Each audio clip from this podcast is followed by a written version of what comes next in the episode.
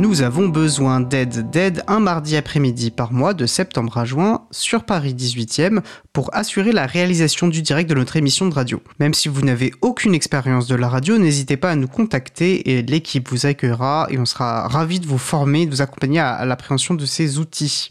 Magali Garnero, présidente de l'April, continue son tour des GUL.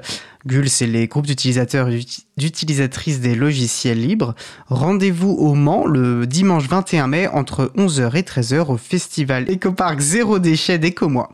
Le 24 mai 2023 à Lyon, cette fois-ci, l'April tiendra un stand aux rencontres professionnelles du logiciel libre. N'hésitez pas à passer nous voir les 2, 3 et 4 juin, au château de Celles-sur-Cher se tiendront les festivals Geek Ferries. Comme on peut lire sur leur site, on y vient en costume pour y vivre en immersion deux jours et deux nuits. C'est un temps de fête, de jeux, d'échanges et de retrouvailles.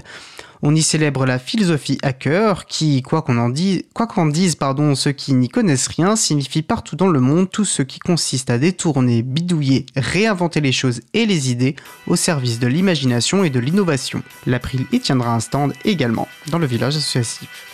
Je profite de ces annonces de fin pour rappeler euh, la sortie du jeu vidéo développé par notre ami J, qui en plus a fait une chronique sur les événements euh, libristes tels que euh, les Geek Ferries, même si le libre n'est pas le, cœur du festival, il en fait partie, et avec qui on a échangé en début d'émission. on avait oublié de parler du prix du jeu, donc le jeu sera disponible notamment sur les plateformes Steam et, et iOS, comme Jill nous l'a précisé, et il sera vendu à 15 euros.